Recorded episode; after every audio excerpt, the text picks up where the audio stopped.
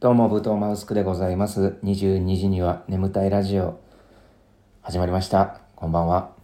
えー今日はですね、あのー私の好きな本の話をしたいと思うんですけれども、えー今回の本はですね、えっ、と、ビクトール・フランクルさんという方が書かれたですね、夜と霧っていう、あのー本なんですけれども、あのーこの本はですね、あのー1946年ですね結構昔100年近く前にあの出版された、えー本でございます。この本はどういう本かというとですねこの著者であるですねビクトール・フランクルさんがですねあの精神科医の方でねあの精神科医とか心理学の研究をされてる方でその人がですねあの第二次世界大戦の時にですねナチスのあの強制収容所に入れられた時の、えーとですね、心理的なこう変化っていうのをですね実体験をもとに、えー書かれてる本なんですけれどもね。あのーこの本はもうほんとたまたま本屋でねなんかこう強制収容所に入った心理学者みたいなキーポイントそのポイントというかそのキーワード2つで、えー衝動買いした本なんですけれどもね。なんとなく気になったんですよね。まあ当時10年くらい前ですね買ったのこれ。何回かあの買い直してるんですけどね。あの、まあ、よくあるんですけれども。でなんかこうこの本を読んでてねあの当時私が勤めてた居酒屋ですね。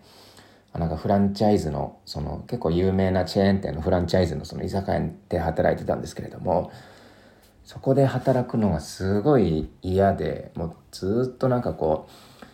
鬱屈とした思いを抱えながら働いてたんですよ。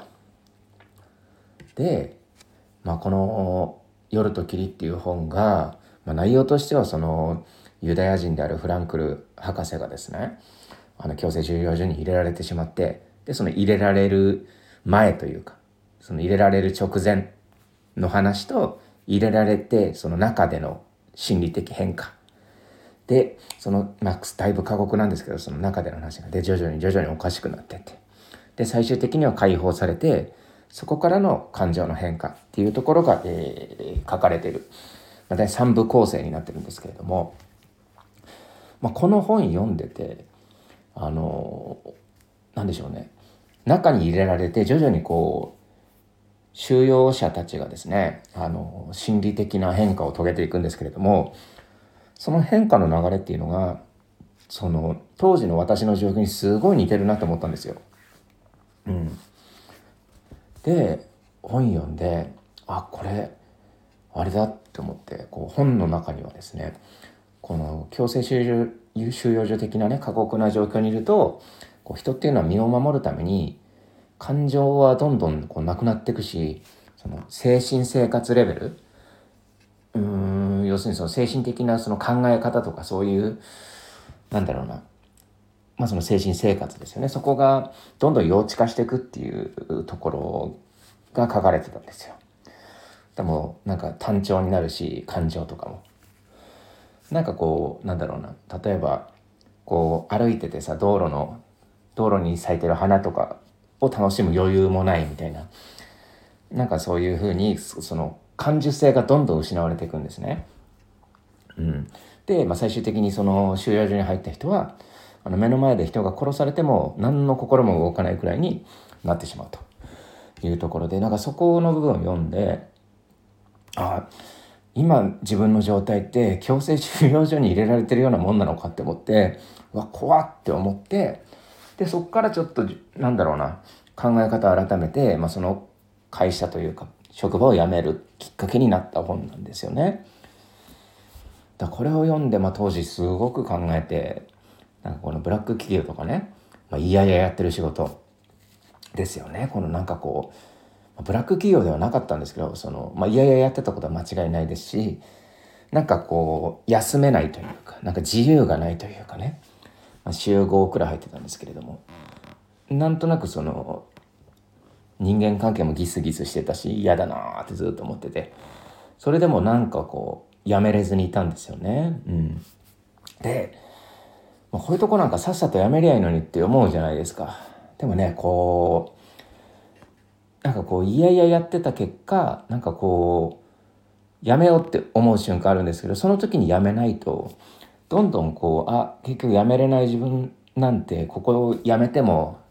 他のバイトでも通用しないに違いないみたいなどんどん思い込んでてどんどん負のスパイラル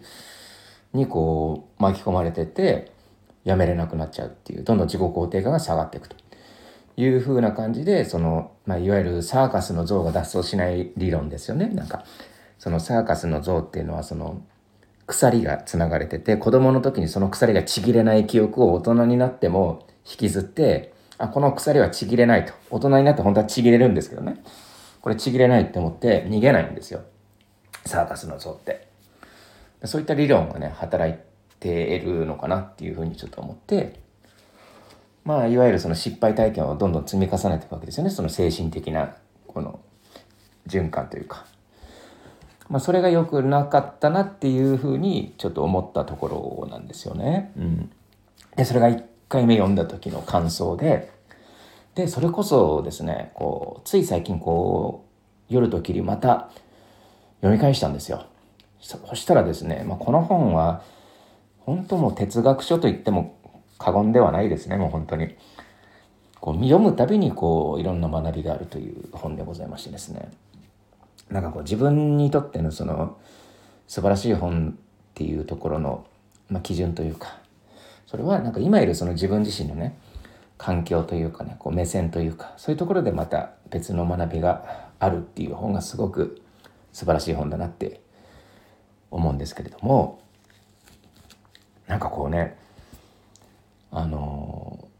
まあ、その時、まあ、この間読んだんですけどその時にこう一番気になったそのなんだろうな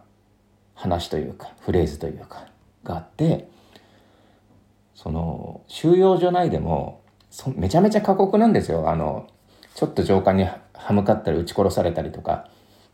バンバン自殺者が出たりとかね、うん、クリスマスまでにはあの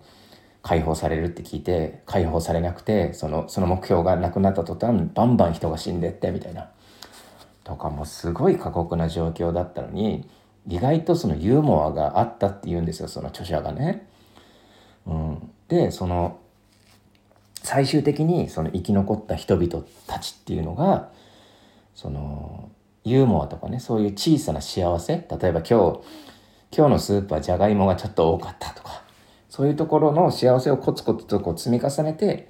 長期的な目標を立てた人たちが強制収容所から生きて帰れたっていうふうに書かれてたんですよ。で、まあ、さっき言ったようにそのクリスマスまでにはなんか解放されるみたいなことを言ってた人たちはあのクリスマスが過ぎるとどんどん弱っちゃってなくなってったっていうんですよ。で、まあ、そこで私がちょっと思ったことがなんかこうねまあ、やっぱり人っていつかは死ぬじゃないですか。うん。まあ、このフランクル先生も、まあ、他の本でも、人は死ぬ前提で、もう死があるからなんかこう、生きるみたいなことを言ってるんですけれども、まあちょっとでも今の時代ってちょっと、なんかこう違いません？なんか。なんとなく、あの、サイボーグというか、なんだろうな。脳内のそのチップみたいな、なんかこう脳内をデータ化することによって、もしかしたら永遠に生きられるんじゃないっていう匂いがちょっと醸し出されてるじゃないですか。なんとなくですけど、この世の中を見る限り。ね。だからもしかしたら、あの、20年後、30年後、まあ50年後かもしんないですよ。もしかしたら、あの、人間っていうのは死なないっていう風になるかもわかんないじゃないですか。うん。で、そうなった時に重要なのって、あの、もう死なないんだから、あの、なんだろうな、永遠に死なないつもりで生きるしかなくなるわけなんですよ。ね。その時に大事な考え方って、まあこういうそのフランクル先生が言う、そのユーモアとかね、自分の好きなこととかね、その幸せだって思えることをちょっとコツコツと体験してて、そこに感動することによって、その毎日毎日その楽しく過ごすっていうことがすごい大事なのかなってちょっと思ったんですよ。うん。だからもし死なない人生だこれから死なないともう誰も死にませんってなった時にその自分自身がね確実にこれ幸せなんだっていう思える行動をどんどん見つけていかないと結構生きるのしんどくなるよねっていうふうにちょっと思ったんですよ。うん、だからもう永遠とコツコツできる趣味とか幸せ。っていうのがもしかしたら大事なのかなって思って。そこは私も今ちょっとなんだろう向き合ってるところというか、うん、そういうところを探してるんですけどもね、えー、だからですねあのー、そうです。永遠に死なないつもりで生きるっていうこのね私のなんかちょっとそういう言葉みたいなのが思いついてそうすることによって実は本当の幸せが見つかるんじゃないかっていうふうにちょっと思ったんですよね。っていう感じでですねこの本はあの本当に何だろうなサクッとしたあらすじでしかも読んでみると、まあ、人によってこう読み味が違うというところでものすごい面白い本なので是非皆さん読んでみてください。夜ときりいかがでしょうか今日は以上です。どうもありがとうございました。